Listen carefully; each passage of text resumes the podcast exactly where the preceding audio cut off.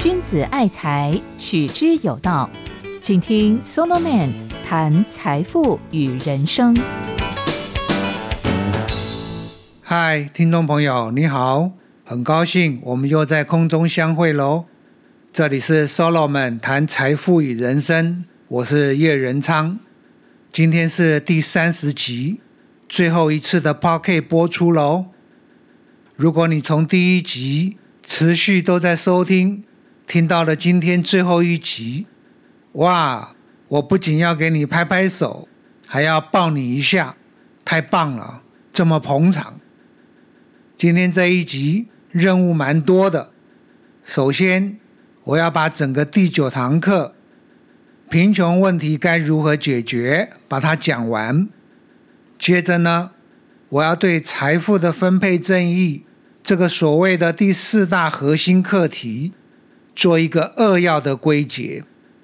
最后，当然了，讲完了三十集的 p o c k e t 我也该分享一下感言，是不是？好了，话不多说，开始吧。在上一个讲次。我跟大家谈到工资和劳动条件的市场化应该要怎么修正。我还特别强调了一点：经济成长是解决贫穷最可靠也最长久的方案。不过啊，我今天要再一次提醒各位，经济成长可不是拯救穷人的万灵丹。这是什么意思呢？对于解决贫穷问题，经济成长绝对是一帖良药，比社会主义的任何方法都好。你不能没有这一铁药，但它可不是在任何社会、任何情况下都一定有效，它还需要搭配其他的药方。在上一个讲次，我一再引用迪顿这位诺贝尔奖得主的论述。告诉你呀，经济成长如何让许许多多的穷人脱离贫困？但是他自己却也指出，经济成长有时候会失灵哦。也就是说，穷人未必可以从任何一波的经济成长中受惠，享受到甜美的富裕果实。譬如大家心目中最富裕的美国。就曾经出现过这样的分歧。从二次战后到一九七零年代这一段期间，无论是有钱人或穷人，都分享到了经济成长的果实。但是很奇怪，从一九七三到二零一零年，人均 GDP 增长的超过百分之六十，却对于贫困率的下降没有产生任何作用。同时呢，在这一段期间，贫富差距也持续扩大。不只是美国，还有许多其他国家，在经济的成长上并不差哦，甚至超过了一部分富裕国家。但奇怪嘞，贫穷的状况却始终没有改善。譬如中非共和国、民主刚果、几内亚、海地。马达加斯加、尼加拉瓜还有尼日尔，他们在二零一零年的时候，贫穷的状况啊，比五十年前还要糟糕。听众朋友，为什么会这样呢？经济一直有成长，贫穷率却一直处在停滞的状态，没有降下来。我说啊，这充分证明了新自由主义的一个错误。譬如那一位很有名的大前研一，他们老是认为，随着经济成长，社会底层呢会自动的脱离贫穷。结果真相是不一定。迪顿分析了一大堆的原因，但我最欣赏的是另外一位诺贝尔奖得主沈恩的看法。他曾经研究了好几个地区的饥荒。很惊讶的发现，饥荒竟然可以在粮食供应稳定的情况下发生。哎，这可真是奇怪嘞！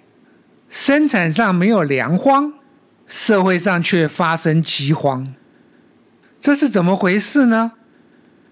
沈恩提出了一个很精彩的说法，他认为关键原因在于交换权力的丧失，就是穷人由于他们所属的特定阶层、职业或者是个人的某种缺陷，导致了他们在某种权力关系下换取不到他们所需要的粮食或者其他必需品。各位听懂了吗？简单一句话，拿不拿得到食物是一个权力关系的问题。穷人之所以分不到食物，是因为他没有地位、没有权利。面对其他人的优势地位和特权，穷人啊，连边都沾不到。沈恩接着就问啊，那可不可以透过市场机制，让粮食充分流通，来消除饥荒呢？市场机制不是很棒吗？它不是会很有效率的自动调节、自动流通吗？哎，很遗憾，沈恩说啊，答案是否定的。只要有人以特权来垄断，粮食的流动就会被堵死。而就从这里，他批评了亚当·斯密。亚当·斯密的那一套，追求的是如何有效率的。来满足市场的需求，但问题是，穷人没有那个权利能进入市场，他们的购买力也不足，根本没有办法在市场里面构成有效需求。所以呢，市场机制再怎么有效率，都跟他们无关呐。对于这一点，有其他的学者提出了佐证，基本上。服务穷人的市场通常小得可怜，即使有，穷人在市场中也处于非常不利的地位。譬如，穷人通常拿不到银行贷款，是不是？银行啊，很少有例外，都不愿意把钱借给他们认为啊欠缺还款能力的人。而就算有这样的银行，贷款的利息也一定特别高。因为变成呆账的风险很高啊！还有啊，请问各位，那些卖医疗保险的，对穷人有没有兴趣？一来，穷人买不起；二来呢，穷人生病需要理赔的几率也比较高。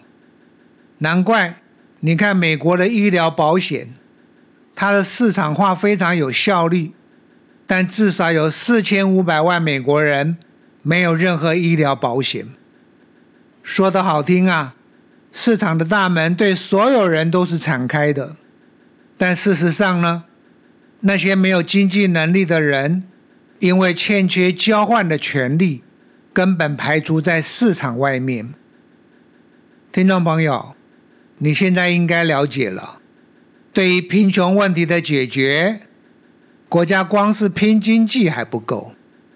还要推动交换权利的改革，扫除掉市场里面人为的榨取、积习，还有结构性障碍。譬如，要消除特权、垄断、剥削和压榨，取消对社会底层不必要的商业管制，提供政治和教育机会的平等，对工资和劳动条件要有基本的保障。还有呢，要废除掉那些让穷人更穷的苛捐杂税。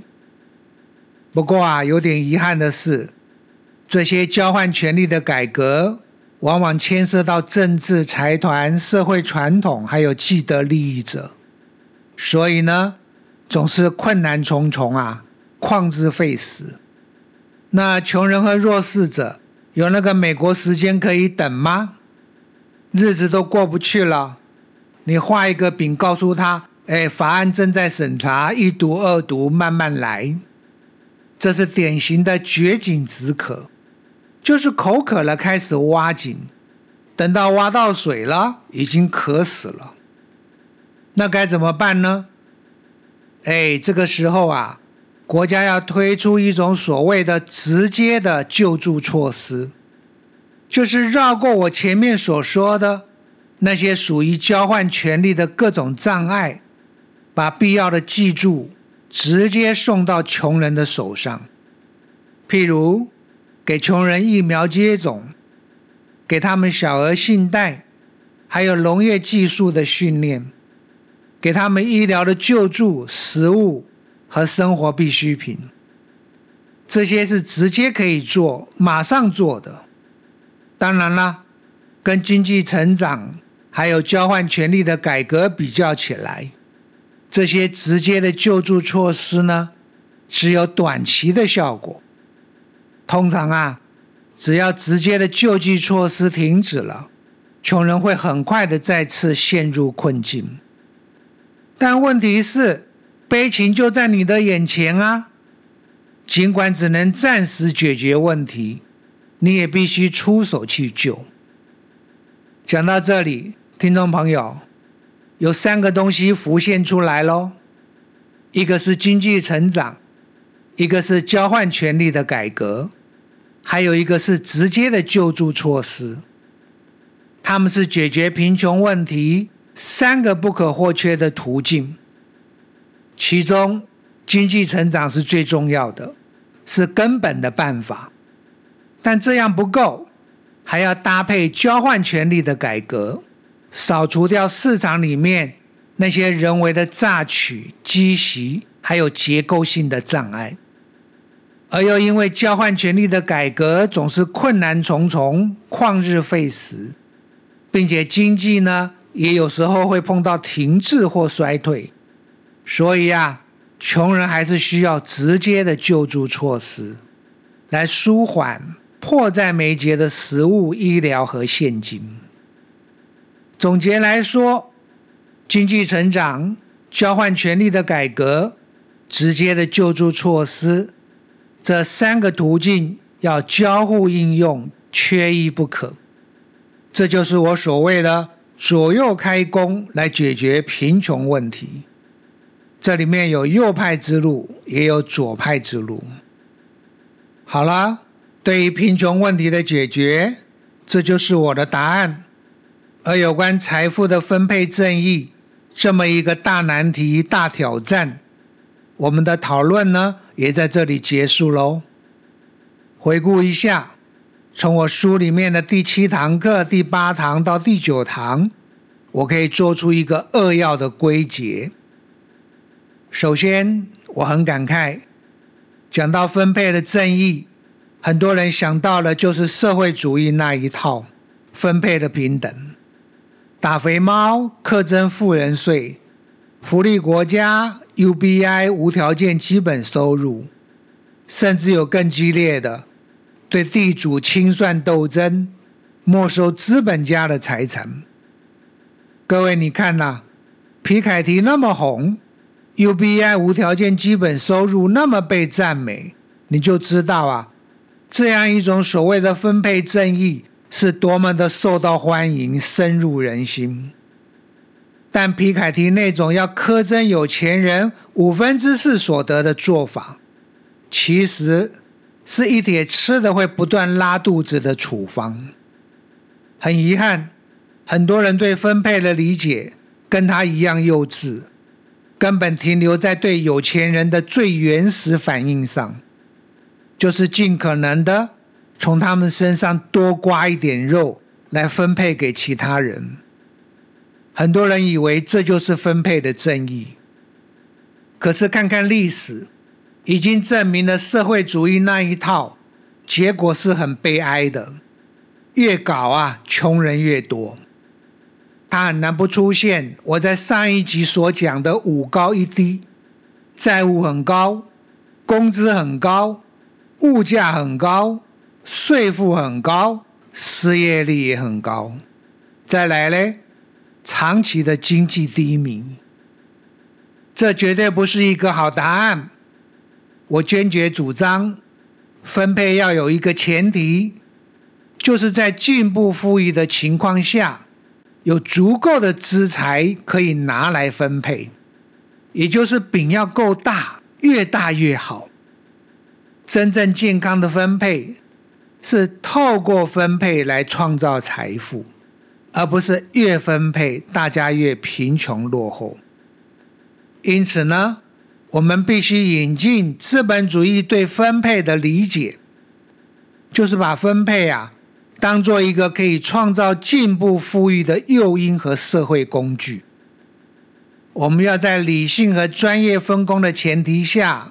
拉大报酬分配的差异化，要拉到一个程度，能够吸引人才，鼓舞员工勤奋、斗志和雄心，让资本主义来带动大步伐的技术创新、资源的高度开发和整合，乃至于从生活到医疗各个层面的现代化。各位！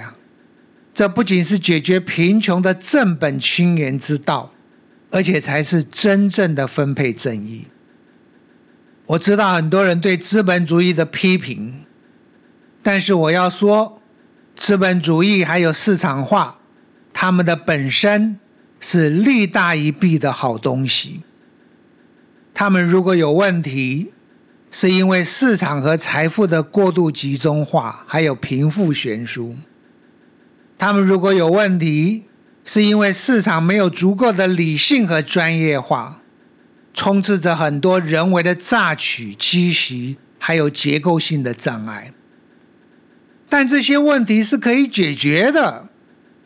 我们不需要牺牲掉资本主义和市场化的本身，更也不必讲什么社会主义比资本主义好这一类的话。那资本主义的问题又该怎么解决呢？